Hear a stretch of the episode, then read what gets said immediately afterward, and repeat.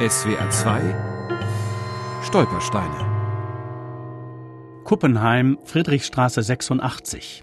Hier wohnte Ludwig Schlorch, Jahrgang 1929, deportiert 1940. Gürs, befreit, überlebt. Bevor Ludwig Schlorch als Schuljunge nach Gürs deportiert wurde, war sein Vater bereits enteignet worden.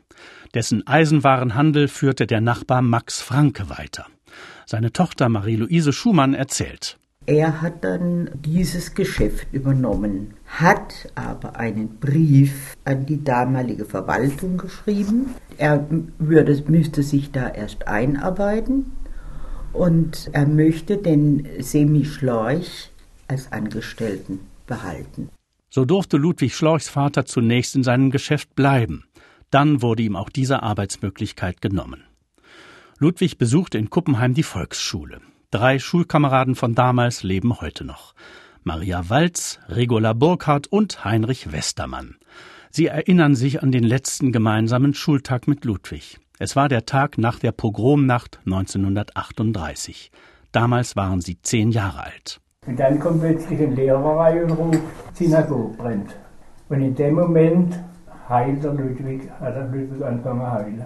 Und wir sind alle nur noch gesprungen, wir haben alle gut, wo es brennt. Während die Kinder vor der brennenden Synagoge stehen, bleibt der Lehrer bei dem weinenden Ludwig. Er hat Mitleid mit dem Jungen. Geh mal nach Hause, sagt er zu ihm. Ludwig darf künftig nicht mehr in die Schule. Die Mitschüler verstehen das nicht.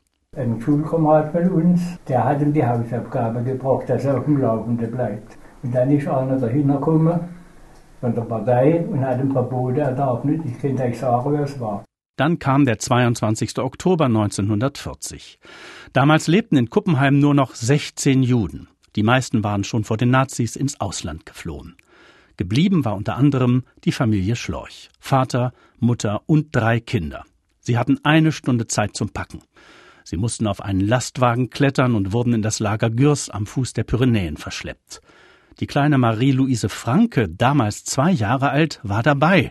Jedenfalls hat ihr die Mutter später erzählt, dass die Frau Schlorch mir noch eine Puppe geschenkt hat. Und sie, als sie auf dem Lastwagen oben stand, da habe ich immer gerufen, ich will mit, ich will mit. Und dann hat sie gesagt, Kind, bleib lieber da. Nachdem alle Juden weg sind, sammelt man ihr Hab und Gut und bietet den Kuppenheimern an, die Sachen zu ersteigern. Wer das Angebot nutzt, eine junge Kuppenheimerin beispielsweise, das wissen die Menschen in der Stadt sofort. Und nachher hat man halt schon gesehen, wie sie von der Schleiche, wie hat sie geheißen, Schleiche Tochter.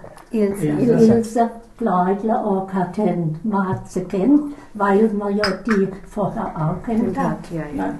Ilse Schlorch überlebt den Holocaust, ebenso ihr Bruder Ludwig. Die Eltern und der Bruder Günther werden in Auschwitz ermordet. Dass Ludwig gerettet wurde, verdankte er dem jüdischen Kinderhilfswerk OSE und einem jener wunderbaren Zufälle, die es damals immer wieder gab. Er sollte mit seinen Eltern in den Zug nach Auschwitz steigen. Plötzlich sieht Ludwig einen Mann mit einer Rotkreuzbinde am Ärmel, der breitet die Arme aus, Ludwig läuft auf ihn zu. Das ist seine Rettung. Nach dem Krieg wanderte er in die USA aus, wo er erst im Rentenalter starb. Ilse und Ludwig Schlorch besuchten Kuppenheim nach dem Krieg mehrfach. Sie erstritten vor Gericht finanzielle Wiedergutmachung. Und Ludwig bedankte sich bei dem Klassenkameraden, der ihm einst heimlich die Schulaufgaben gebracht hatte. SWR 2 Stolpersteine. Auch im Internet unter swr2.de und als App für Smartphones.